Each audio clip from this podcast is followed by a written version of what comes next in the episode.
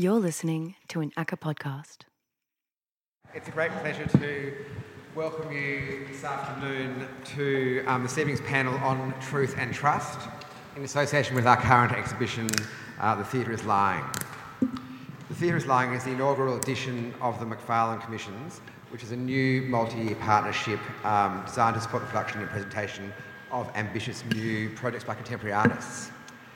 I'd like to begin by acknowledging the Bunwurrung as traditional owners and sovereign custodians of the land upon which we meet, along with the Wurundjeri and all Kulin nations, and we extend our respects to their ancestors and elders, past, present, and emerging, and to all First Nations people who might join us this evening.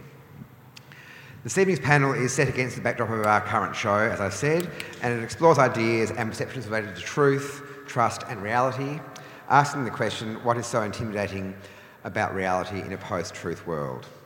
Um, the panel has been convened by Annabelle Lacroix, ACCA's Curator of Public Programs, who formally concluded her role last week, actually, um, and is soon to return to France. So we really are delighted to welcome her back today as a special guest, um, but also um, to say um, thank you for her wonderful contributions and to wish her all the best with her um, new adventures back in France. So um, thank, thank, you, you Annabelle.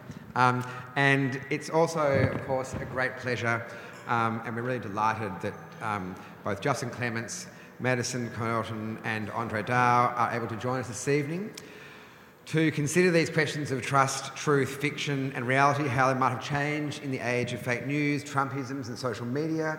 Um, and to reflect on these questions from their positions as um, yeah, thinkers, writers, storytellers, editors, and journalists. Um, I'd like to make a special uh, welcome and acknowledgement this evening of our lead media partner for The Theatre is Lying, the Saturday paper, which celebrated its fifth birthday over the weekend.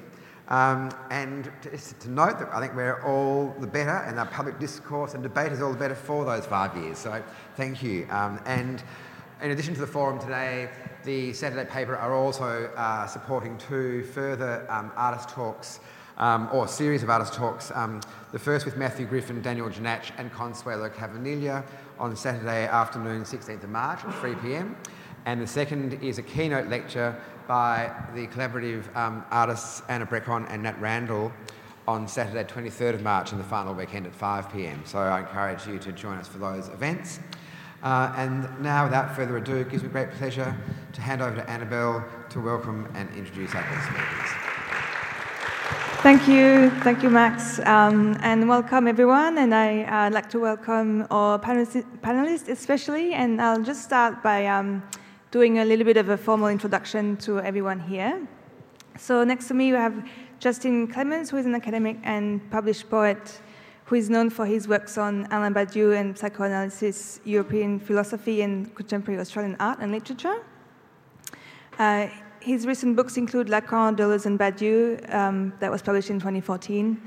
Um, and uh, Justin is currently a senior lecturer in the School of Culture and Communication at the University of Melbourne. Um, Maddison Connaughton is the editor of the Saturday paper, and her reporting on the Syrian border saw her become the finalist of the 2018 Walkley Award for Young Australian Journalist of the Year, um, and has also uh, been published widely um, and has been a, a, correspondent for Vice News previously. And Andre Dao here um, is the deputy editor of The New Philosopher also, uh, widely published writer of fiction and non-fiction, and a PhD candidate um, at Melbourne University. He's a co-founder of Behind the Wire, an all history project documenting people's experience on immigration detention um, centers, and he's uh, producing the uh, Messenger, the podcast, which is uh, starting again and available uh, through the Wheeler Centre, um, which chronicles the life uh, on people on Manus Island. Um, so without further ado, I'll just um, do a, a, sort of little introduction of tonight's topic uh, on truth and trust. Um, and I've asked each of our speakers to um, provide a, a response um, from their perspective. So we'll go into um, a bit uh, of presentation from each of them before we go into discussion. So I've asked um, our panelists to respond to two key um, ideas, uh, one of uh, which uh, Max mentioned, which is around the idea that reality is a, a word that is um, used to intimidate. Um, and that's something that uh, philosopher Alain Badiou has um, discussed in his book In Search uh, of the Lost Real. And he explains how, for him, the 20th century is really the century of the passion for the real. And that's really quite fascinating to see how artists, in many ways, are engaging with that. Um, and we can see that in the exhibition. So he says that uh, there is a dominant opinion that realities are constraining um, and that we only have to accept it. And he asks if reality should be considered as something that is imposed upon us. Um, as opposed to the common view of something that is um, discovered or narrated or um, even invented. So it's one of those questions um, that we can uh, think about today. Um, and so, in relation to also some of the artworks in exhibition, which we might discuss a little bit, um, that talk, that uh, bring up my concerns around journalism and politics, also, um, and in the sort of uh, debate of post-truths and um, and fake news, what is so intimidating, um, and if those this kind of discomfort comes from the fact that truth comes with alternatives, um, and is that something that, in a way, create too much world for us to engage with? Um, and the second part of my provocation was around um, the relationship to truth and trust in art, um, and thinking about our relationship to art and also how it's um, made. So Adrian Martin talks about how that happen, happens twice, that truth is essential to the work of art, one, to be created, and second, to be consumed. Um, and that we accept artistic truth um, because we have faith in it. Um, so, in, within the backdrop of this um, exhibition, that sets up a little bit of a framework, um, and I'll now uh, hand over to you, Justin, um, for your response. Um, uh, uh, thank you, Annabella. I, I, presume we're just going down the line this way. Is that, that yeah, the way it's going to go? Okay, fantastic. Will you excuse me? I'm, I'm, going to actually read off my mobile phone. I'm going to start reading, and then I'll just keep going until until I'm told to stop. Uh, uh, essentially, and I, but I did want to begin. I, I don't know if anyone. I was quite shocked by this, but have you taken the Momo challenge yet? And why not? Why haven't you taken the Momo challenge? How far behind are you? I don't mean the Asian dumpling or one of the many eating establishments with that name, including in Melbourne. After all, this phenomenon has been going on for at least a year. It was first reported in July 2018 or thereabouts, but the effects are truly global. It even has a wiki page, the Momo Challenge. Has anyone seen the wiki page, uh, the Wikipedia page for the Momo Challenge? And, and, do you know what the Momo, Momo Challenge is? I'm, I'm still shocked I didn't know about it, but it's a terrifying hoax where children get random messages on WhatsApp from a grotesque creature suggesting that they harm themselves. And if they don't harm themselves, the message becomes, uh, uh, uh allegedly at least, the algorithm starts sending more and more ex- uh, vicious, violence and, and repulsive uh, uh, messages with, with graphic images of violence and suggesting that they should self harm and so on and so on. Now, uh, apparently, this was a hoax. This never actually happened, apart from the fact it was reported as if it were a hoax. And when it was reported as if it were a hoax uh, last month by the, by, in Northern Ireland, in fact, and because it was reported online, then everyone started spreading virally the fact that this hoax was in fact a hoax, but a hoax that no one had heard of until it was being spread as a hoax. But as soon as it was being spread as a hoax, then in fact people started producing Momo videos. And it in fact went viral, such that now, because of the harm that people were expecting to happen if they didn't shut down something that they knew to be a hoax, but in the very act of attempting it to shut down, made it a viral phenomenon, such that now if you Google anything about Momo, you will immediately get a whole series, of, and immediately on the front page, no matter who you are, despite filter bubbles and so on, you'll get a whole series series of uh, information about this hoax, including real hoax, real or hoax, but real videos with Momo encouraging you to self harm. And of course, once this has started to happen, then the, then the, the virality of it spreads and it started to affect even the Peppa Pig videos, which, as we know, due to like automated algorithms over the last few years, uh, which have been uploaded automatically on YouTube in such vast numbers that are not actually Peppa Pig, but versions of Peppa Pig created algorithmically such that Peppa looks a bit like Peppa. I don't know what the. Does anyone know anything about Peppa Pig? I don't actually know anything about Peppa Pig. Nonetheless, halfway through or at some point through these videos, as you start to watch these videos, and mainly you don't watch these videos because you let your kids watch these videos on their own, uh, something's quite strange starts to happen, like uh, Peppa Pig goes to the dentist and she has her whole face removed in a, in a, in a gruesome sort of, uh, uh, uh like, not very ethical surgical procedure by the algorithmically generated Peppa Pig de- uh, and so on. And since, uh, since I've been talking about Momo, it turns out that now these algorithmic Peppa Pig videos, which are already kind of slightly violent and disturbing, have now also been infiltrated by people creating Momo.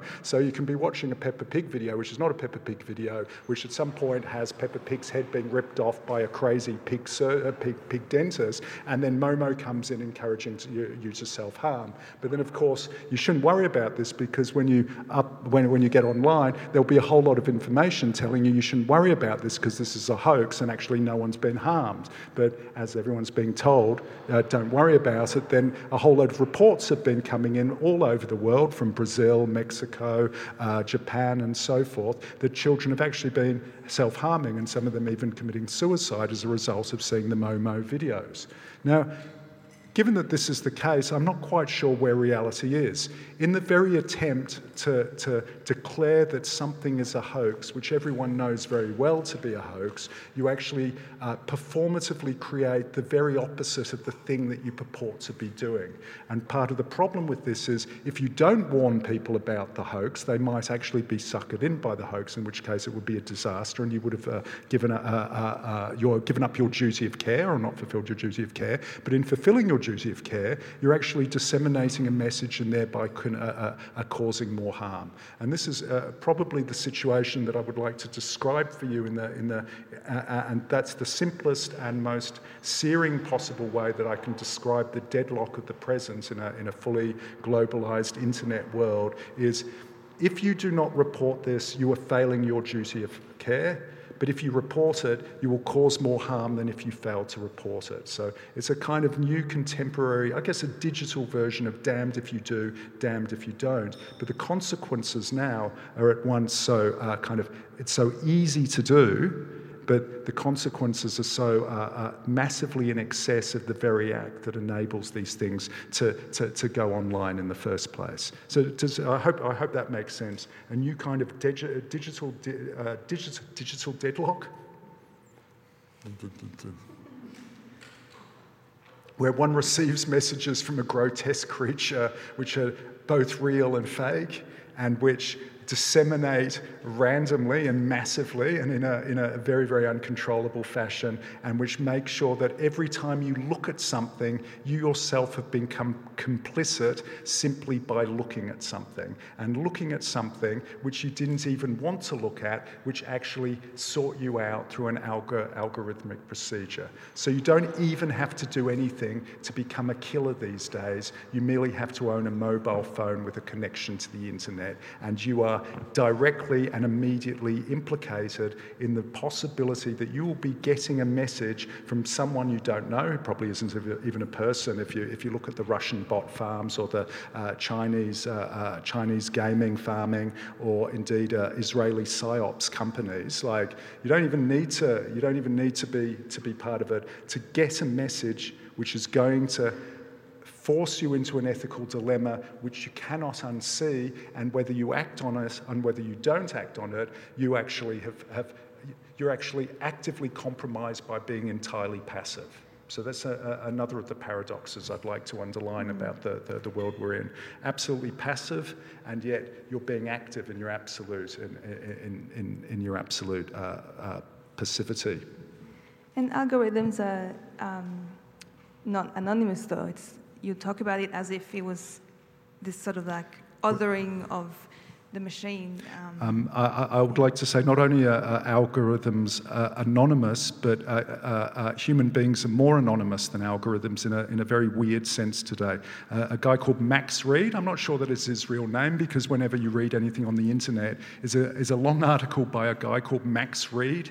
That believable. Maybe Max Read really is his name, I'm not sure. It was uh, from a, a New York blog post, and it pointed out that since most of the algorithms that are, that are written by teams of uh, teams of uh, uh, well Israeli psyops, com, uh, secret psyops companies, or the Russian troll farms and so on.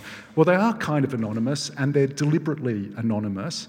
And not only are they deliberately anonymous, but precisely because the algorithms that are being written by YouTube and so forth, Facebook, to try and respond to the algorithms that are being uh, that they're responded to, is that you're actually in a state of, uh, of, of what's basically cognitive warfare. And so, cognitive warfare, in which uh, a confusion spreads, actually anonymity is the is the very problem. There is no identification of uh, on on that side. It's not really the machine, but humans themselves have become kind of buggered algorithms under the conditions of the of the new world. You're, all of us are much less good than algorithms. We sleep, some of us. Uh, apart from the Saturday paper, which obviously no one sleeps the Saturday paper because of the um, We've got to get the news, right? Like it's too much, so much, so much going on. So part of the problem with being a human is that the algorithm, like a, a blind driver, it, off it goes. And then other algorithms contribute to it. They're written, they're written against it or for it, or as, uh, as, as people say, although I, I, can't, I, I can't verify this, and this is part of the problem. For example, uh, uh, Putin in the Ukraine creating, uh, funding deliberately ultra left groups funding ultra right groups, funding some totally crazy mad people who believe in, in lizard folk, and then putting them all into, into connection with each other. Why? Because the point is not to actually win or lose or to have a clear winner or a clear loser, but to create so much confusion and despair, in fact, a way that there's no way out of it, no matter what, what you do, that, that in fact that's the situation which is ripe for exploitation. So, this is another paradox I would want to say. Not the clarity of the internet, but actually the, the motivated creation of the, of the, the most uh, uh, crazy info gut conf- uh, info glut, info glut, info glut, info glut confusion as yeah, I guess it's the power of what you were saying before about Momo. It's the ambiguity whether it is real or not. Well, and, in- and the ambiguity of Is it re- if it's real or not, it doesn't matter. As soon as you name it, uh, uh, uh, it's become real. Uh, I, it reminded me of a very strange thing that used to, uh, used to happen in uh, 16th century England, uh, where, where the law regarding treason is such that if you hear someone saying something that's possibly treacherous, you must immediately report it to an authority, or you yourself are guilty of complicity in not not letting the authorities know. The problem is, if you tell an authority what you've witnessed, that's tantamount to the transmission of the treachery, and therefore you are also guilty. So I would like to say that the internet has managed to revivify the most anti democratic, tyrannical, and uh, can we say late medieval, uh, ma- late medieval laws of you are absolutely guilty for simply opening it and there is no way you're going to discharge your guilt because every moment that you try and respond, it's always already uh, part of the system. Now, your guilt, and I would say, uh, I would say this about several. Uh, affects, uh, shame, guilt, rage, very, very primal affects, like disseminate, a part of the dissemination of, the, of, the, of, uh, of this, uh, this internet confusion. And I would like to say also, and I, I should finish on this, is that there is, uh, my, my position is that under these conditions, uh, truth and falsity become very uh, small terms in, in, uh, compared to what's actually going on, and actually will blind us to what's going on if we, if we take them in their, their traditional signification. But also that uh, there is no way not to be confused about this situation, and anyone, including myself, who might seem to be saying there's a way not to be confused, is either actively lying to you or a, or a fool. And so they're your options. Uh, believe me, in which case you're fools, or doubt me, in which case you're probably right to do so. But you know, you tell me something about the internet that, um, yeah, that's nice, true, Good. All right, thank you. Um, Andre? Um, I think the answer to your deadlock is actually quite simple. It's um, just more machine learning algorithms. You just create a program that reads your emails for you or looks at videos for you and it reports it to the authorities if it detects yeah. the violence and if it doesn't um, then it allows you to watch it um, and then you know you, you don't have this uh, problem of uh, transmitting um, oh, oh, oh, but you, you do because you are that algorithm. Like you are just a kind of now uh, in your outsourcing and linking to that algorithm doesn't separate you from it. It says, we know, Andre, that you set up that algorithm. Why did you set out that? Because you knew, I knew, I knew that you knew what you were guilty, and we can see you were guilty because you were anticipating your own guilt, and that we would be looking at whether you were guilty. And here you are setting up in advance. You were guilty as hell. So all I'm saying, Andre, is that well, that's not a bad idea, and I, uh, you suggested to me before that that could be monetized, and I totally agree with you, and I think it should be sold, but I'm not sure it's a full solution to the to the to the problems that we're we're, we're labouring under. I think the law of um, corporations would be helpful here because you'd set up, you'd obviously set up the algorithm uh, as a company which has its own rights and responsibilities, and you as a director it can't be held accountable for what it does. So I think that's um, okay, uh, very simple. So the, the, um, the legal world is way ahead of you, Justin. Yeah. Yeah. Well, well, I'd like to say that. I would like to say that's true, apart from Putin, Chinese farms, and uh, uh, uh, even calling them farms, I find hideous. Where, where you know where you get the uh, where you trick those algorithms precisely by having 10,000, a bank of 10,000 mobile phones, and the, the workers at these these farms literally just watch the same, get the phones to watch the same video thousands and thousands of times on thousands and thousands of screens. So the idea that more of the thing that's the problem is going to be the solution uh, seems to be uh, eminently gameable, and in fact, it's already been gamed by, say, these, these sorts of farms, the, by the Russians and indeed the Israeli psyops companies, who, as I understand, are, expert at making sure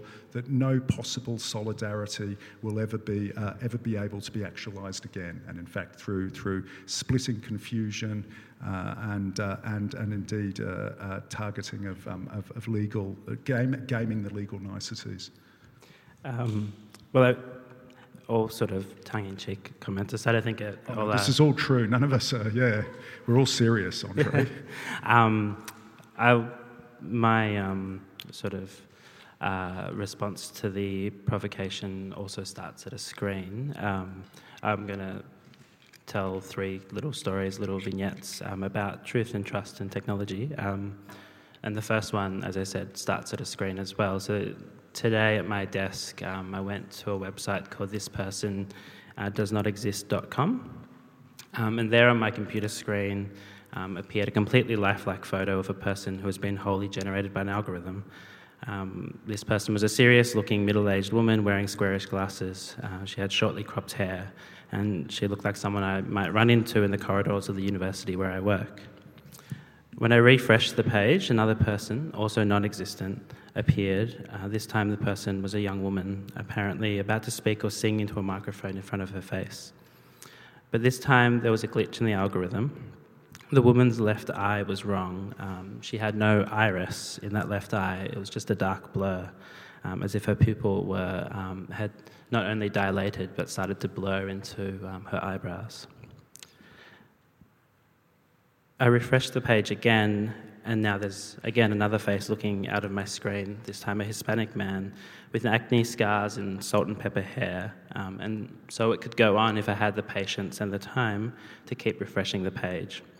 An endless parade of unreal, real looking faces. Those faces are generated by machine learning algorithms called neural networks that are trained on images of real people to capture and reproduce the properties of a data set, in this case, um, human faces. Um, and they were, used, they were generated using a very specific type of machine learning called gener- generative adver- adversarial networks, um, where two neural networks um, are used, one trained to spot fakes and the other um, network uh, using the training of the other network um, to produce ever better, uh, more convincing fakes. This same technique has been used to generate so called voice skins, allowing a user to speak in other people's voices. Um, on one site um, that I looked at today called modulate.ai, the example um, is uh, a voice skin for Barack Obama's voice, um, allowing you to, to speak um, and, and say any words you want in a relatively not entirely convincing um, uh, simulacra of Obama's voice. Um, this same technology is used to create so called deepfake videos, where a deep neural network encodes a face, um, creating a representation that can be decoded to reconstruct the face in another context, um, allowing for face swapping videos. Uh, there's a text generator developed by OpenAI that is apparently so good that the developers haven't released it yet because it's uh, too dangerous. It produces news articles that are too convincing. Um, it's fairly easy to see how the proliferation of these technologies undermines truth, um, which is why it's very comforting to know that the same companies developing these tools are also patenting solutions to them, to the very problems they're creating. Uh, Modulate.ai is developing an audio watermark uh, to detect copied voices, um, uh, you know, voices copied using their technology. And if you're worried about deepfake videos, the technically savvy can look out for um, a particular telltale pixel int- intensity of a video that indicates a person's pulse rate, or use um, other sophisticated uh, programs to reconstruct a scene in 3D to discover physical oddities. So next time you come across some fake news, just uh, you know, uh, put your applied computer, computer science degree to use, and, and, and you'll be able to solve the problem. Um, my second vignette is about the Chinese government's social credit system. Uh, the system's motto is once untrustworthy, always restricted. The basic idea is to generate a single trustworthiness score for every Chinese citizen. The system relies on the vast stores of data collected by the government's own departments and its corporate partners people's credit history, their interactions with law enforcement, the products they buy, the things they say online, who their friends are, um, all this information will be fed into an algorithm that will then produce a numerical score that will be used to determine everything from access to social security benefits, loan approvals, and job applications to getting on trains and planes. By early 2017, 6.15 million people have already been banned from taking flights for social misdeeds. Uh, your score can also um, can even affect your, your love life. The less trustworthy will find it harder to appear on other people's feeds in dating apps. The government's official plans for the system, which is due to be rolled out nationally by 2020, says that the social credit will, uh, quote, allow the trustworthy to roam everywhere under heaven while making it hard for the discredited to take a single leap.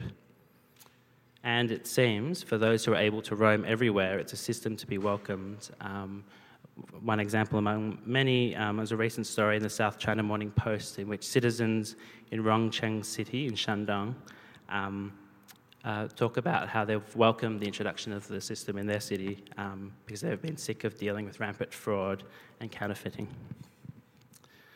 My third vignette. Uh, uh, sorry, but what else would you say if the system's monitoring you? Then the only thing you can say to the system is the thing that you know that the system would want to hear. So of course you can't say anything bad about the system, otherwise it puts you out with the system. So yeah, so you'll only hear good news. Which is good news. Oh, it's yeah. good news.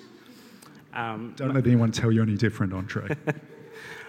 My third vignette is taken from Bruno Latour, who begins his book Pandora's Hope with an anecdote um, from a conference in Brazil, where Latour, the leading philosopher of science and technology studies, is approached by a nervous and highly respected psychologist. The psychologist has a very specific question for Latour Do you believe in reality? Interestingly, the concern that prompted the nervous question wasn't related to new technologies, but instead related to Latour's philosophy, to his ideas. For Latour pioneered the view that scientific facts are not simply out there waiting to be discovered by scientists. Instead, facts are the product of scientific inquiry. Um, they're networked and so rely on the strength of the institutions and practices which produce them. Latour answers the psychologist's question emphatically. Of course, he believes in reality. But, make, but as he makes clear in the rest of the book, the reality he believes in is not so called objective reality, a reality that exists in spite of us, but the reality we carefully construct together. In that sense, the reality of a particular fact consists not in its objective truth, that is, the truth of a fact in isolation, but on the number and quality of its connections to other phenomena, including other facts, and the, practice, the practices and politics of its construction. Now that we're apparently post truth, the psychologist's nervous question directed at Latour has been taken up by, amongst others, progressives as a cudgel. Do you believe in reality? We can see this dynamic at play on the question of climate change. The reality of human caused climate change is asserted as objective reality, and it is the climate change denialists who seem to take on the Latourian position, claiming that climate science is compromised by the politics of its process. Indeed, climate change denialism is often cited as an example of the dangers of Latour's social constructionist position, and more broadly, the dangers of all postmodernist theory, which brought into question the old truths. Um, in her um, book that was published last year, Death of Truth, uh, New York Times literary critic Michiko Kakutani, Kakutani repeated this line of attack um, uh, that's been taken up by others, um, blaming, amongst others, um, Jacques Derrida for the loss of this subjective reality. I think there's something of the ostrich sticking its head in the sand about um, this response to the problem of truth as if it's the theories of Derrida and Latour that are so seductive that they've led us astray from objective truth, which remains out there to be discovered if we could only put down the French theory. On that view, we just need to keep insisting on the truth of climate science, even when, as has happened, climate scientists' emails are leaked revealing the way they argue in private over the strategic choice of certain language, the inclusion of certain findings for reports. On that view, we should cover up the process of science and the politics of science which is exactly where the technologies of machine learning algorithms come in. For here are technological fixes that speak the language of depoliticized objective reality. Um, it's a way of taking science and policy out of human hands. To put it another way, if you object to the use of algorithms in all kinds of social settings, the computer scientist's response may well be Do you believe in reality? The alternative approach, Latour's approach, is quite the opposite is to acknowledge, even to insist upon, the political and social nature of all our endeavours, including science. But this doesn't undermine the reality constructed by science, it strengthens it. So rather than hiding the climate scientists' emails, we should lay it all out in the open. The consensus among climate scientists isn't a given, a sterile fact, but the result of hard fought arguments across a huge web of scientists and institutions it's a result of ongoing political decisions to support these scientists and institutions financially but also politically. None of which is to say that the danger of critical tools being appropriated by the cynical, by corporate or fascist or racist powers isn't very real. We can see that in someone like Steve Bannon, Trump's one time chief strategist, talking about deconstructing the global order.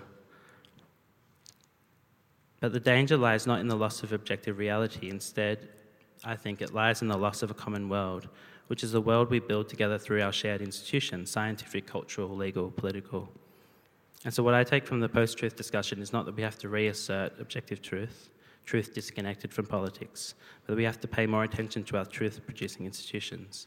And we have to pay more attention to the politics of what is commonly thought of as apolitical, like algorithms. Thank you, Andre. Such a meaningful contribution. Um, well, I'm have a lot to unpack. Um, let's uh, give the mic to you, uh, Maddison, um, for you.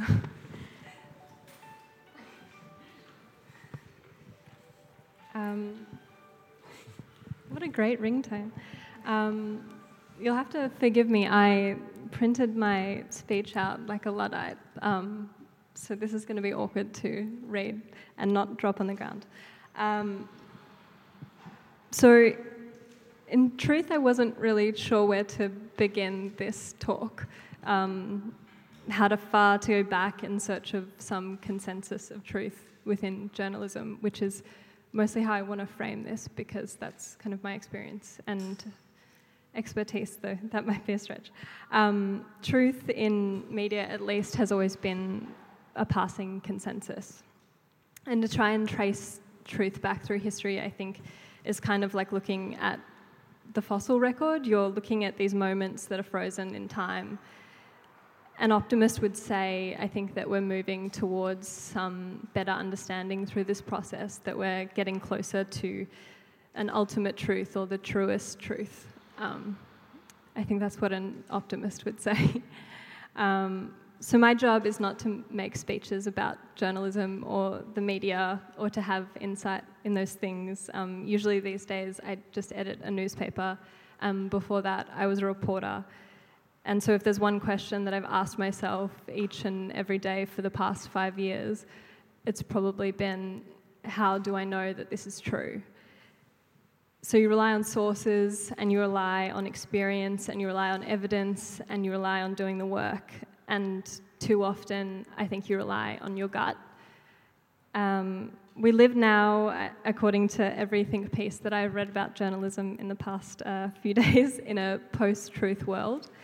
Um, according to John Keane from the University of Sydney, post truth is more than entertainment. And while the genealogy of post truth is partly traceable to the world of corporate advertising and market driven edu- uh, entertainment in the corporate world, trying to uh, fix our algorithmic problems, um, it is it is thoroughly political qualities. In the hands of the powerful or those bent on climbing ladders of power over others, the post truth phenomenon functions as a new weapon of political manipulation. Post truth is not about winning votes, siding with friends, or dealing with political foes. It has more sinister effects. It is a gaslighting exercise. And I think that there's this common argument that the presidency of Donald Trump ushered in this post truth world. Um, he is the gaslighter in chief, as Lauren Duca um, first wrote fairly convincingly. But a longer view of history, I think, would suggest that Trump employs tactics that have been long favoured by propagandists and dictators. And in this post truth and its travelling companion, um, fake news aren't terms that concern me. Um, both feel predicated on a belief that the powerful were somehow ever bound to truth. Um, it, it, reminds me of when I was a teenager, and one of my friend's older brothers convinced us that if you asked an undercover cop whether they were a cop, they had to tell you, like as though um, it was sort of in their code. Uh, he bragged about going to Meredith Music Festival and um, bailing up this sort of sinister older gentleman who was hanging around their um, campsite and asking him he was, if he was cop. And this guy um, uncovered, stormed off, unable to arrest them for the small amount of um, weed they had. Um, that, this story, that, that story wasn't true. That's not, that's not what happened to that guy at Meredith. He was just bragging. And I also think that it's not true that if you confront the powerful with the truth, that will ever prompt them to reveal or admit their wrongdoing. And I think in this moment, of course, of the Catholic Church, and if we want to talk about reality being used as a tool to intimidate, there's probably not a um, more timely um, example. I think of the incredible work done by journalists like Louise Milligan and Lucy Morris Marr and Joanne McCarthy, journalists who confronted powerful figures in the church with evidence of abuse, with facts again and again, only to be met with walls of silence and outright threats. Even now, after the most powerful Catholic figure Australia has ever produced has been found guilty in a court of law, there are still those within the media in particular that are committed to dismissing and twisting the facts to suit their own theories of the case. And so I think the Trumpian turn of phrase that troubles me more for the media's sake is alternative facts. As journalists, we gather facts. They are the atoms that make up the product of our industry. We attempt to cobble together some understanding of what happened from the facts. Because when you're telling a news story, 100% of the time, something happened and you're trying to work out the what, the why, when, the how. At some point, though, you have to go to print. Um, or you publish, but you know, we actually go to print. Um, and you have to freeze the story and to extend this already hackneyed fossil record metaphor, you have to add another layer. And so I think of Nat Randall and Anna Breckon's rear window, uh, rear view, which is part of um, the exhibition. And no matter how endless that road seems, at some point in the film, it has to flick back to the first frame. You will always know more than you can ever put to print. While what we publish may be the truth, it's never the whole truth.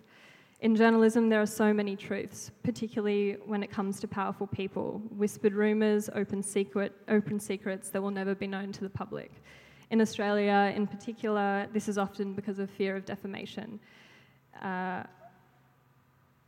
that Australia's restrictive defamation laws have held back Me Too in this country is something that feels very true to me as a journalist, and I'm definitely not the first person to say that. Of course, there are also things that journalists hold back out of respect to privacy, a nod to the idea that there is a public and a private self, which some people still hold to be true. The undermining of facts in our current era scares me. To agree on truth feels very top level. At this moment, we can't even agree on the basic building blocks of the world or of understanding the problem. Of course, this isn't limited to journalism. As Andre mentioned, climate scientists have long faced this issue. But now finds its, journalism finds itself in an extremely precarious position, a decade long decline that still hasn't stabilised. Last year, the Senate published um, this report about the future of public interest journalism in Australia, and it is not a fun read. Um, but there's this one diagram I always think about it, which is optimistically titled um, Tracing the Death Spiral of Newspapers. It, and it visualizes how a drop in revenue led to a decline, a decline in quality, which in turn damaged credibility, which impacted on revenue, and, and so on and, and so forth until we are in the position that we find ourselves now. Um, last year, Edelman found that trust in the Australian media was lower than trust in NGOs, business, um, or even the government. Um, of those survey, surveyed, 65% of people said they didn't even know how to tell what was true in what they were reading. There's something that gives me hope in those survey findings, though, which is that people were asked about their trust in the media, not in journalism. It's like when I look at Matthew Griffin's work, The Outernet. Um, what I see is a critique of media, not of journalism. Talking heads on Fox News isn't journalism. Think pieces aren't journalism. Andrew Bolt isn't journalism. if, there's a tre- uh, if there's a critique to be made of journalism, I think it's that we haven't guarded our profession jealously enough. The title has been stretched so thin over so much content masquerading as journalism that it's now almost see through. Edelman split its findings into two groups. So there's the general population, and it's what they termed the informed public, which is defined as university educated people who consume significant amounts of media. Among this group, the informed public, trust in media actually jumped in 2018. It jumped by 10% um, to 50%, which isn't that great, but it's, it's still better than the alternative, which is for the general population, um, trust in media fell to 30%. To me, this shows that people who are regularly taking in high quality journalism are experiencing a growth in trust. Good work is being done and it is being recognised, um, but there is bad work being done too, and which is passing itself off successfully as journalism. It's a distorted reality. In the nature of our digital world, this is often the content that's most widely disseminated. So, as a newspaper editor, the question I ask myself now is how we try and build trust in journalism when we face a reality that, in the public's mind, the definition of what journalism is has become incredibly broad. I never actually studied journalism. Um, my approach is one that comes solely from experience rather than academia. Um, at university, I actually studied economics um, and became deeply obsessed with game theory um, which I don't think is, I think that every economics undergrad who read Freakonomics did the exact same thing. Um, but so game theory tells us that mistakes don't undermine trust entirely. So you can make mistakes, um, and a little bit of miscommunication will lead to forgiveness. And I think that the public will accept corrections to stories. But too many mistakes are what leads to distrust. I think it's important we be more specific what we mean by journalism, its central functions, its ethical requirements, in order to limit how many mistakes for which we're being blamed. But if we're now in a crisis period, as I see that we are, I think it's also necessary for journalism to re-evaluate whether the bar we've set for ourselves is further undermining our credibility and the trust the public holds in our work. This, this desire to see ourselves as arbiters of the truth, I think it's attractive and I think it's understandable, but I think it raises the risk that we fail by our own test. What happens when new information shows your truth, what you've declared to be truth, to be a falsehood? What happens when someone offers alternative facts that challenge your truth? I think the alternative is a more focused though admittedly sexy, model of journalism. Journalism as the collection of facts. I think economists might call this a Bayesian approach, an attempt to move incrementally towards some higher understanding, some ultimate truth, the truest truth, less and less wrong. Truth as the goal, with the understanding that it's perhaps unreachable, but nonetheless worthy of a life's work. Thank you. There was a really great connection um, between you, Maddison, and Andre around the key question in post-truth in how facts are still important. It's not like facts are not important anymore, but they are being politicized and utilized um, in the way that they were um, never before. And so, in climate change case, and this is something that Lee McIntyre explains in um, the book called Post Truth about how people. He demonstrates how within climate change, polit- political um, debates will go around the same facts, but they will be used um, with different agendas, and and therefore those um, uh, political claims are made um, using the same facts. Um, is that something that um, you might uh, expand on a little bit in terms of the relationship between facts um, and and journalism? Yeah, definitely. I think the climate change example is a, a, really interesting one, especially when you look at the US. Um, I think it was last year or maybe in 2017, um, Jane Mayer, who's an amazing journalist for The New Yorker, released this book called Dark Money. And part of it is about how um, conservative groups within the US funded think tanks at universities, funded um, courses within universities, funded schools, um, within universities because there was this understanding that information, that generating research and facts and things that you could give over to the media to be reported was the start of changing people's minds about issues. And a lot of that was focused on. Um, so it was on trickle down economics was sort of the, the first thing, so supply side, but also on climate change and on the link between um, sort of human generated carbon emissions and climate change. And that undermining of, of what was genuinely sort of a consensus in, in the mid 60s and early 70s throughout the 80s, 90s, and 2000s was centrally funded and, um, and pushed out through universities, which I think we often, I mean, you both work in universities, but I think we like to think that they are um, sort of separate from these. Um, neoliberal forces in, in some ways, but the, the funding, I guess, with the Ramsay Centre that's coming through in Australian universities as well, I'm sure that that's a concern about vested interests wanting to fund the creation of facts to inject it into the public discourse.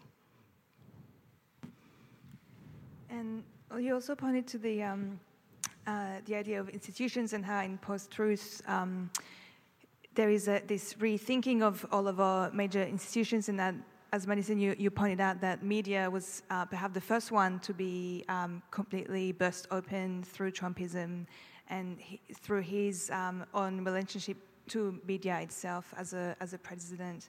Um, and now we see that, um, I mean, your contribution, uh, Justin um, and Andre, sort of let me think also that we kind of focus a lot on um, the media within post-truth, but there are other institutions that also should be questions uh, in the light of what's um, happening in um, education and art and theory and universities is, is also something that um, is probably good to, um, to sort of unpack as well in that context.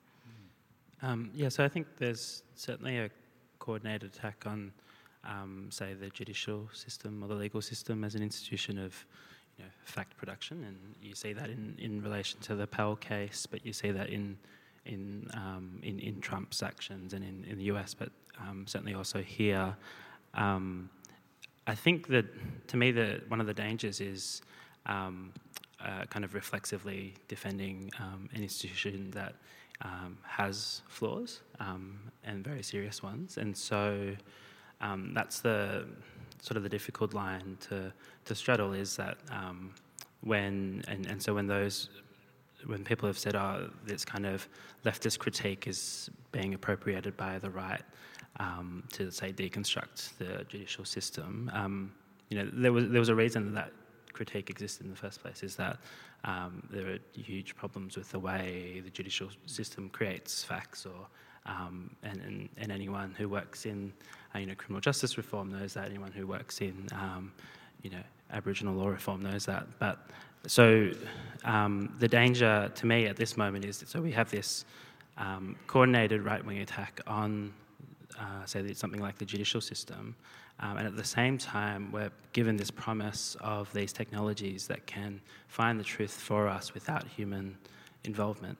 Um, and so then the temptation would be to, um, to, to, sort of defeat that attack is to replace um, human decision makers more and more with um, algorithms. And that's something that's already happening in, um, say, the United States, where up to nine states are using algorithms to sentence people or to, to inform sentencing decisions. and I think that's a trend that I can see continuing um, if the, the, response to the attacks on the judicial system um, is to, to rely on this idea that there's an objective truth that we can find through algorithmic, uh, algorithmic means. Yeah. Um, uh, like I, I guess I, I, sort of agree with, with, with, with both the other speakers, but I guess I, the, the other thing I want to say about the, these algorithms is we, we know, and we know with the uh, that in their use in sentencing has already exacerbated existing prejudices in quite a radical way.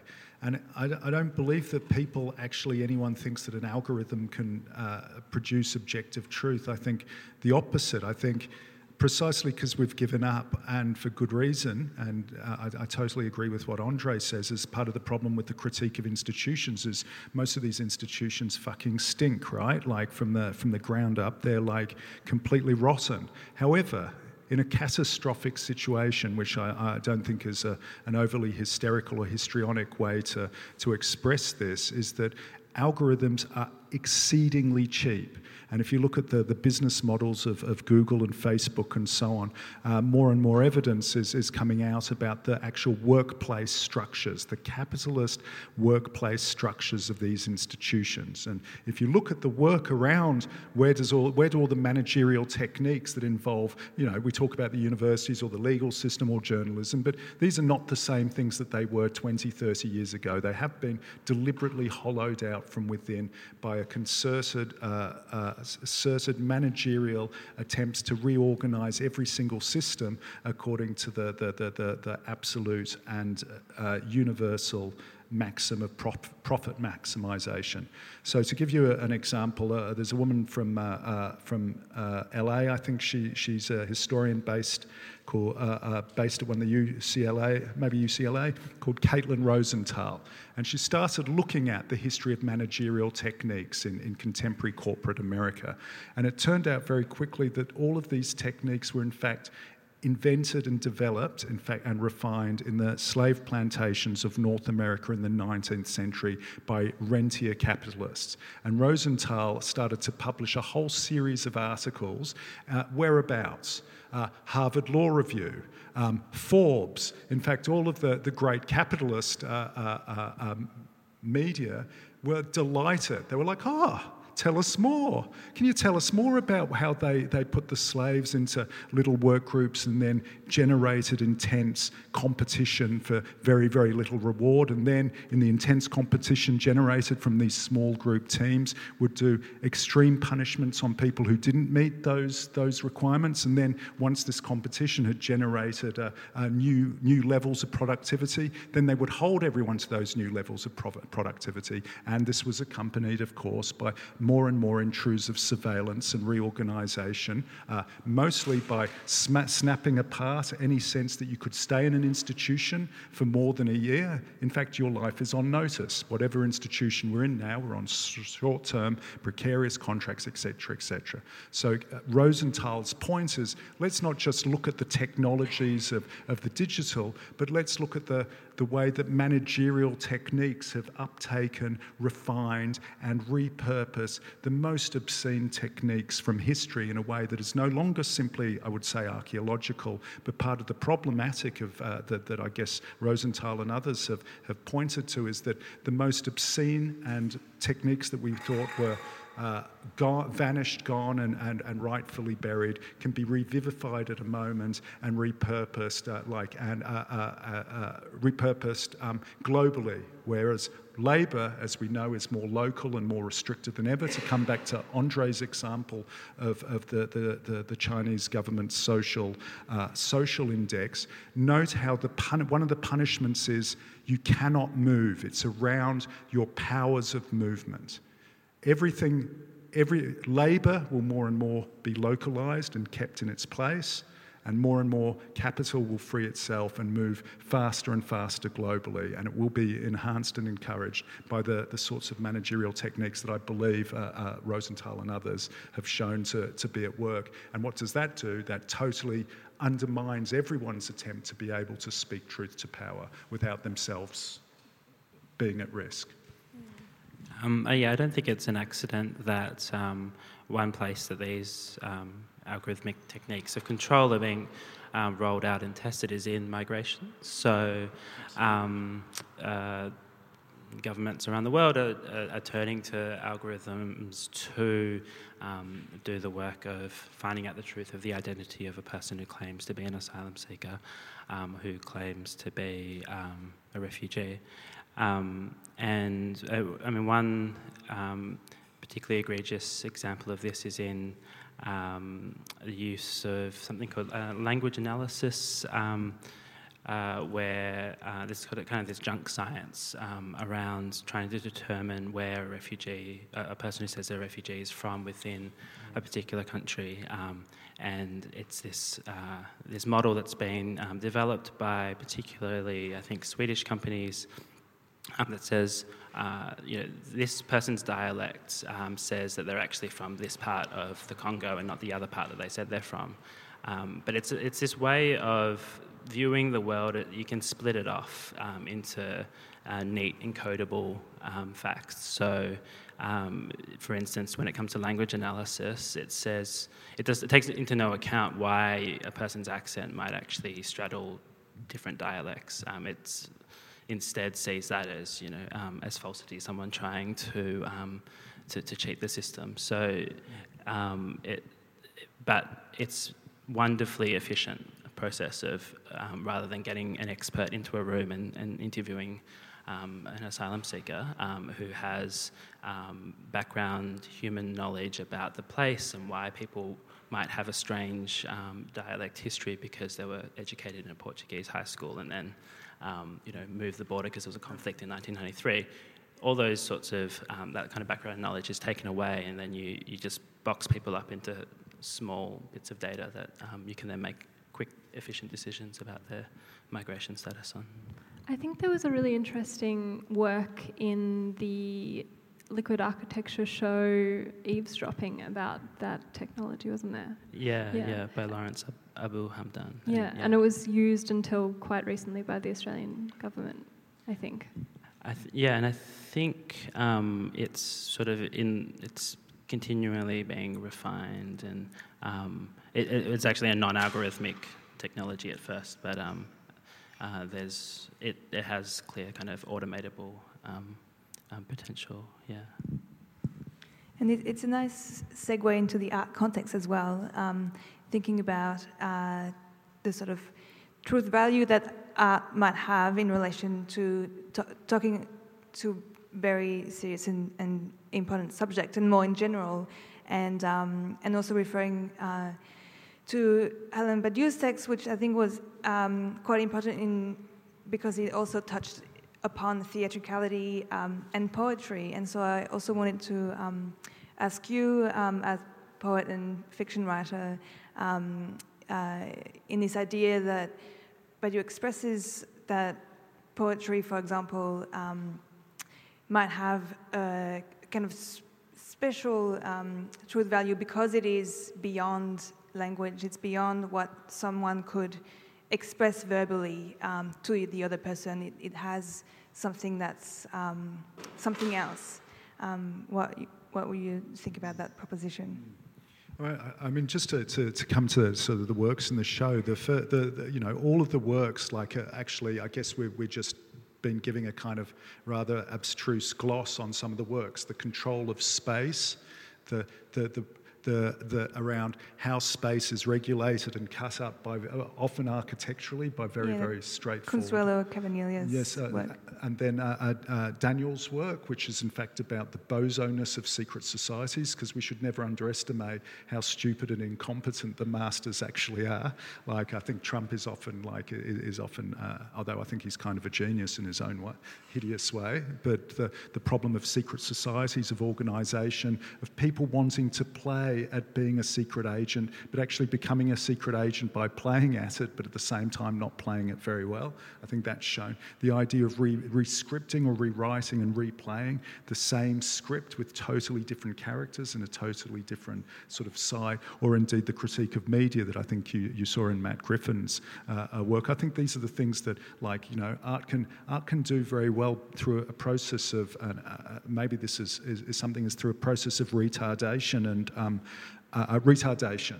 Like uh, uh, art, art at the moment, if it's if it's worth anything, is we're in an intense, continuous 24-hour flow of information, right? Like it never stops. You don't have the period of I get the daily paper in the morning, which is, as the philosopher G.W.F. Hegel said, it's the bourgeois morning prayer. You get up, you read the morning paper, what's in the paper, but it doses your news. None of us are dosed in that way. We're now self-dosing with this continual sort of that we have. What, what, what art does, at least, is just isolate, or at least some of the works that I'm, I'm seeing here, isolate and stop that flow such that you don't really know what you're looking at or, or, or moving through to start off with. But in its very, like, I guess, cut into the, to the, to the unspeakable, like, uh, torrent of vol- volatile bullshit, like, actually doesn't proclaim itself to be true, but enables you to stop and look and recalibrate or reorient yourself, maybe, for, for a moment. Yeah, I thought that was interesting in relation to Daniel's work, so about the, the Australian sort of Secret Service, um, the way he made decisions to um, uh, kind of counteract truth claims in a way. Mm. So the computer generated um, people in, in, in, in the work um, are sort of obviously fake. Um, and there's kind of a glitchiness to the aesthetic. Um, uh, noticed that there were uh, typos retained from um, from the, the transcripts that he uh, and the archive that he was drawing upon. And he put some in himself too, Andre. right. um, you know, and that's there's something, and that's something that I, I think you, you, don't need to be able to do within this art context. Um, that um, to sort of draw attention to artificiality in that way would be sort of the death of a, a, legal document, for example. Um, and, and, and similarly, if you're working within a strict sort of genre of nonfiction, whereas if you can work, yeah, if you're working in a, in a different genre, a different um, area that allows for drawing attention to those um, sort of truth claims, then in a way, yeah, you can, um, you can be more truthful without having to sort of sweep under the rug all the ways in which you constructed the reality that, um, that you're cre- creating. Um, I think if people haven't seen that Daniel Jenatsch work, you definitely should. It's kind of wonderful. Um, but it sort of is based on this strange story about um, a, a group of Australian secret intelligence officers that were sent on a training exercise and they stayed at the Sheraton in Melbourne and um, they, they were sort of sent out on this training exercise where they burst into the hallways in, um, with guns and um, sort of, I guess, all guns blazing. But nobody at the hotel was informed that this training exercise was going on, so they really thought that this was happening and that there were um, hostages and this whole scene playing out. Um, and I think it kind of plays into your whole hoax reality, hoax reality, death spiral. um, but it, it's an amazing work. I, I don't know. It makes it makes me think of of the power of government to withhold um, information or truths or, or, sort of I guess whatever you want to put those in. I guess that story would have never come out if it wasn't for um, one of the um, members of the group telling her story eventually. Um, and there is so much that is held um, within the government and it's not accessible by freedom of information.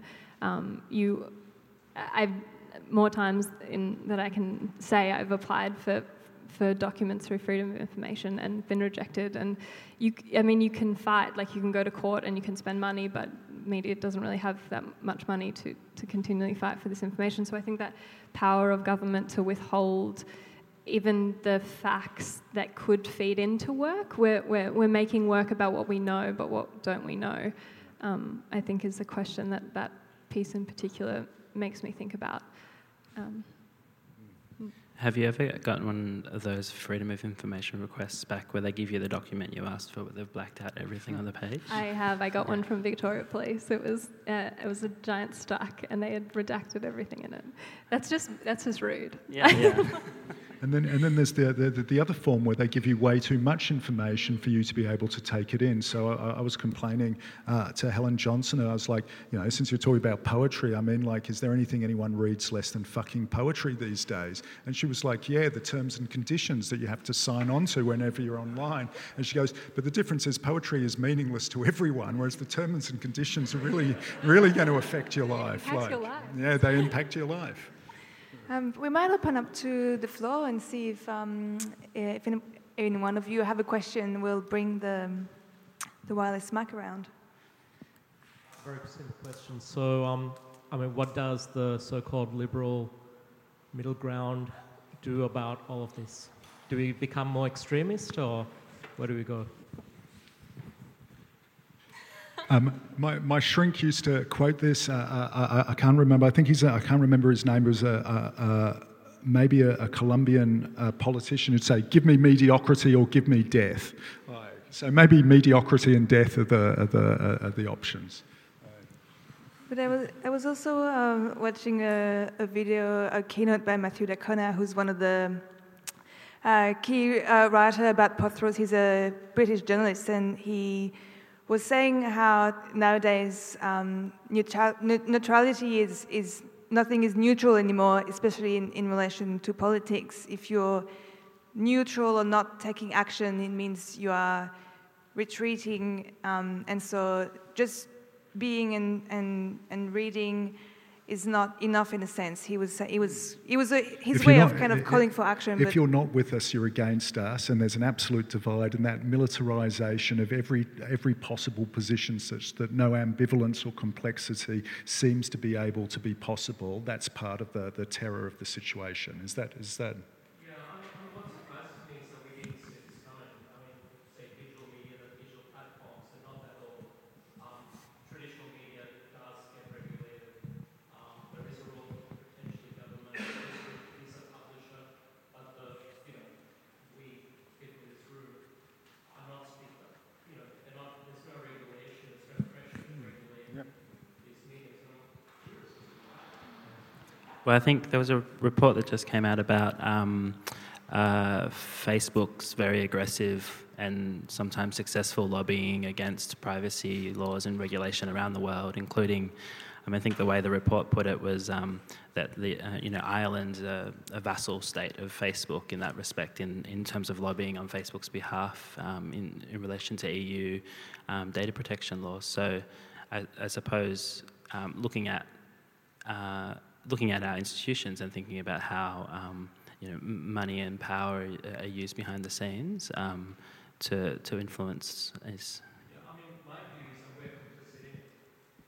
we're all part of it and we benefit from it, so therefore we're silent.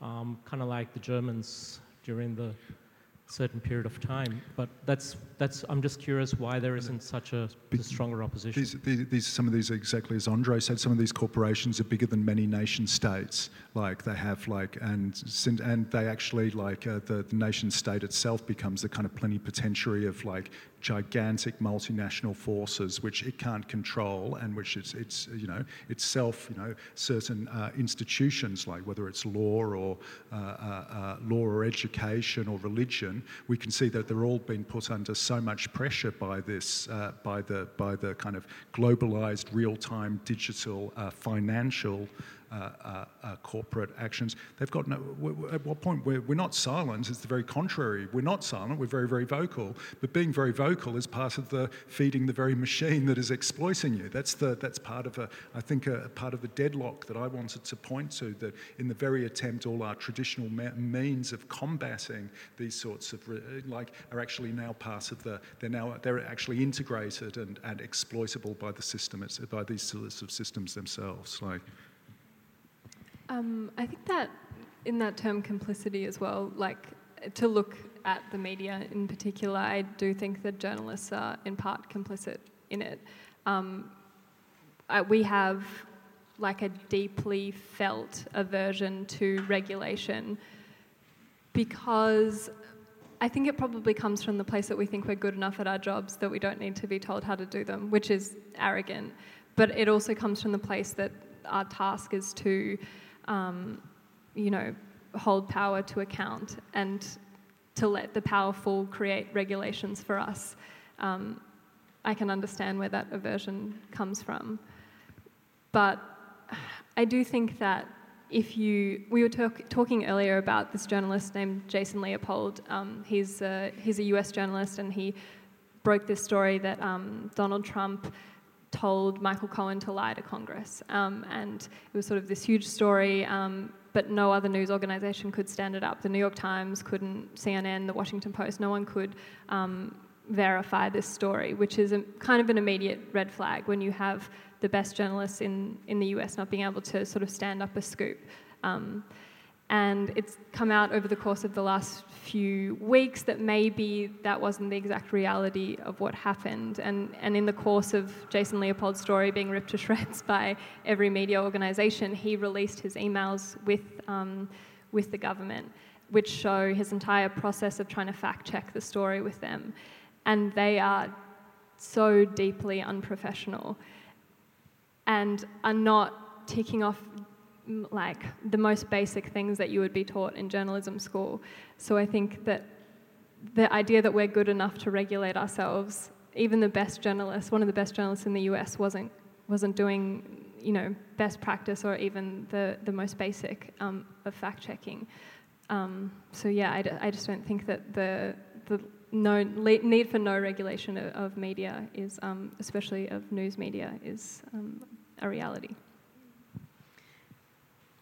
I think I'll just say also in, in the sense that it's it's not all completely new, and I think in the history of journalism as well, um, we've seen with the rise of the television and all the media how our relationship to media itself has changed, um, and within um, sort of commentators in the past, even in the 19th, 19th century when um, the press was being used and uh, newspapers were starting to be widespread.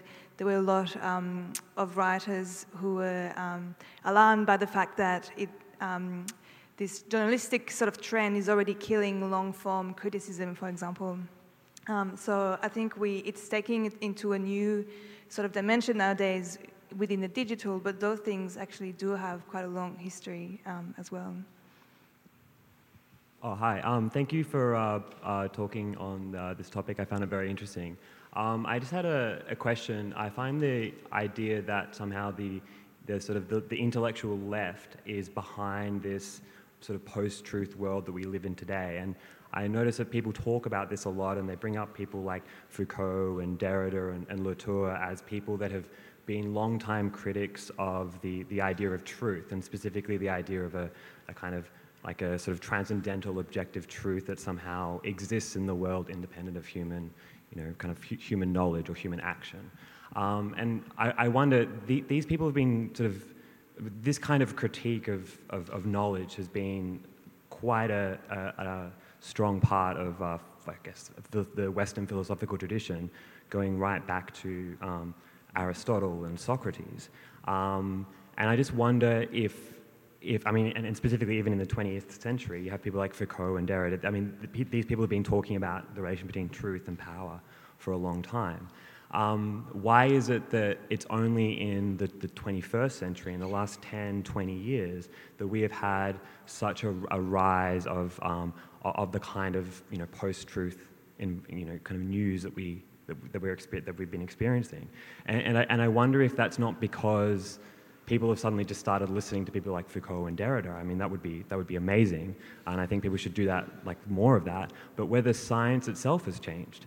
Um, and, and maybe maybe the, the question shouldn't be, um, you know, like, like how, what, why was Derrida wrong and why was Foucault wrong, but how has science actually changed? And I think this is very important in the, in the, in the context of the climate change debate. Um, uh, on yesterday's uh, Insiders interview, Barrie Cassidy was interviewing um, uh, the Energy Minister Angus Taylor, and the, there was a dispute between, uh, there was a dispute over the statement um, carbon emissions have, or carbon emissions have increased. Um, and Barrie Cassidy was trying to say that in the last year, um, carbon emissions have increased, whereas Angus Taylor was insisting that they hadn't increased um, because he was using figures of the last uh, two or three months. Right? So this situation, I think, illustrates to a certain extent like why science is maybe implicated in this more than what people realize, uh, because they're both right.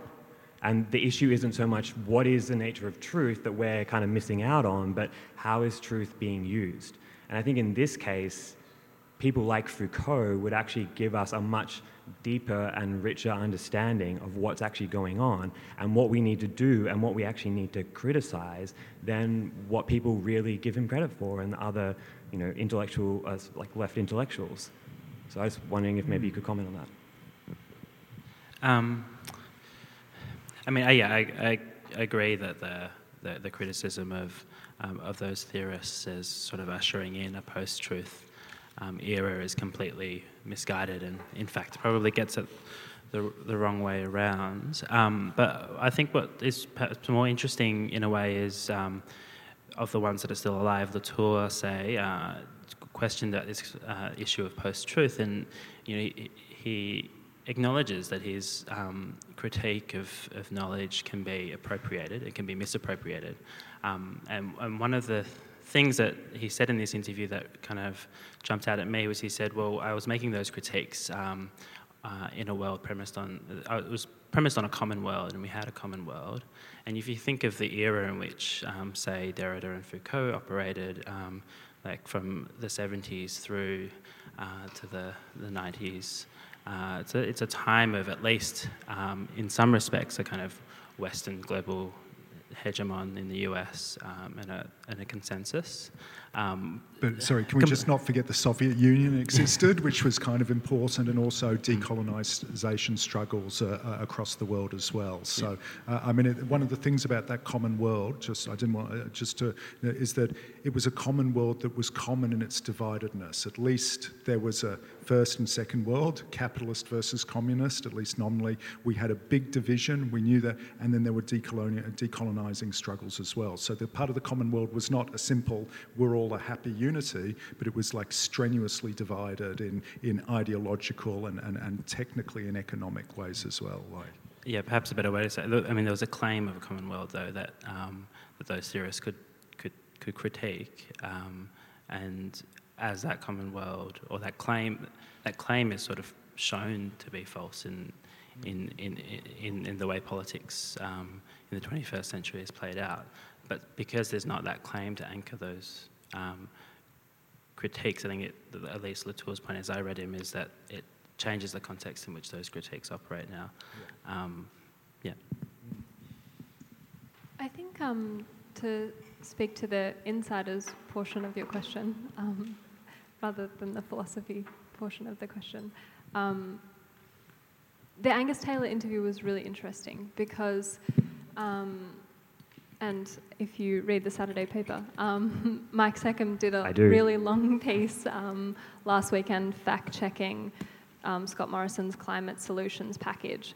Uh, it, it took Mike slightly more words than ended up being published, but you know, it was 3,000 words in the paper. Um, and I think you kind of speak about this binary world that was a bit easier to sort. And I think that this question with, um, not to focus overly on climate, but it's it's not binary. Like it, it is incredibly complicated, and there are. Um, I don't, there are so many different ways to, to read what's being put out in terms of this climate solutions package that it takes 2,500 words for an exceptionally good climate environmental journalist to unpack.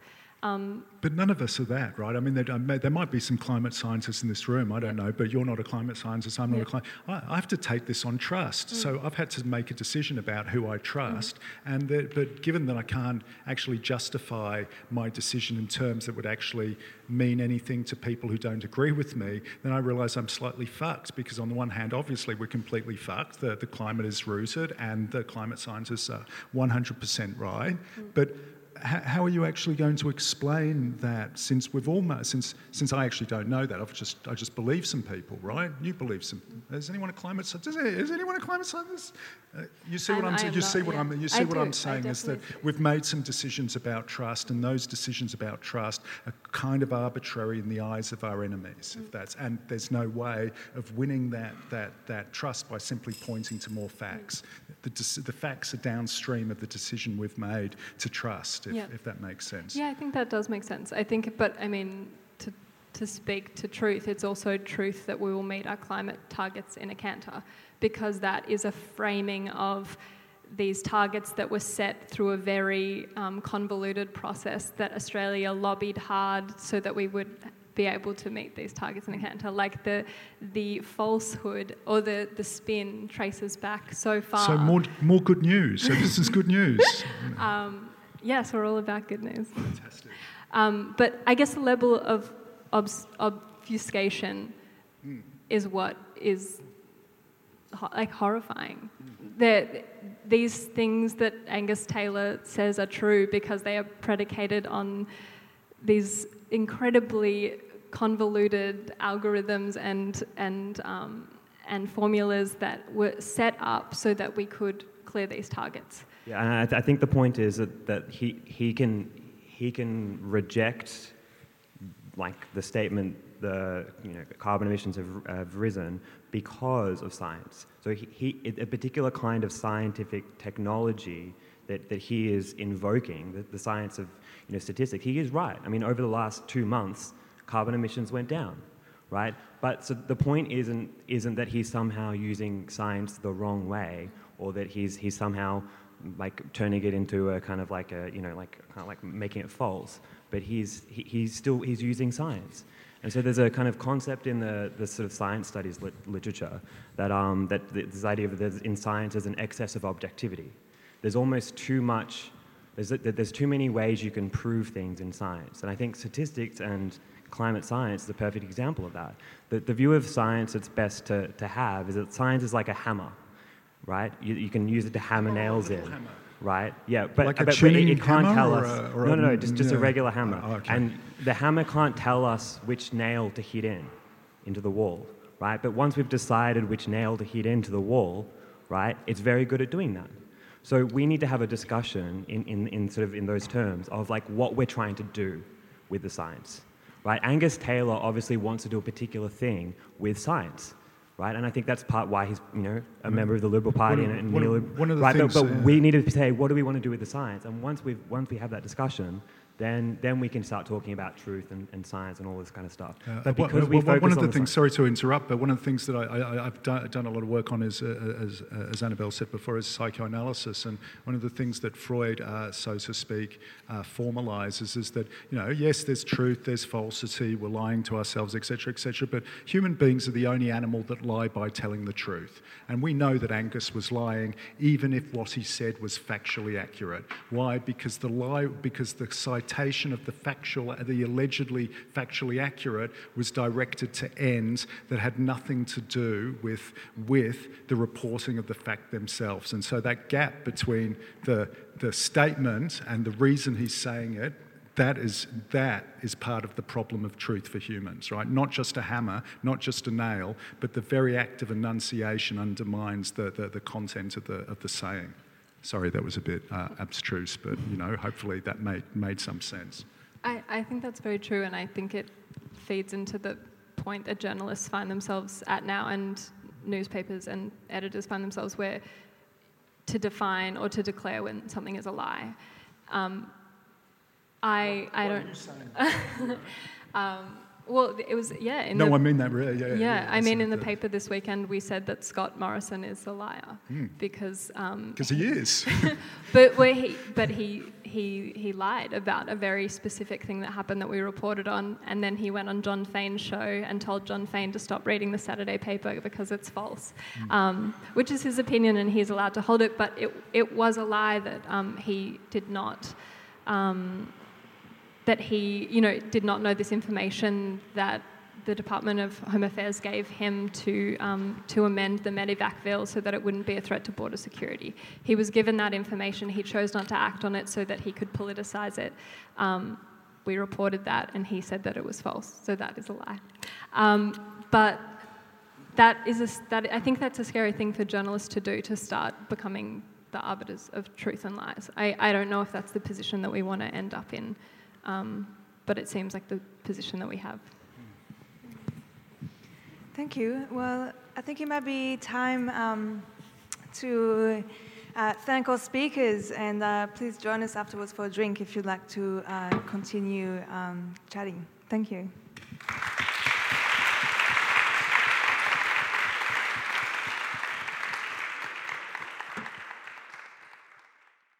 You have been listening to an ACCA podcast recorded by ACCA, the Australian Centre for Contemporary Art in Melbourne. To listen to more from us, subscribe to ACCA on Apple Podcasts or follow ACCA on SoundCloud. To find out more about our exhibitions and programs, visit acca.melbourne and sign up to our mailing list.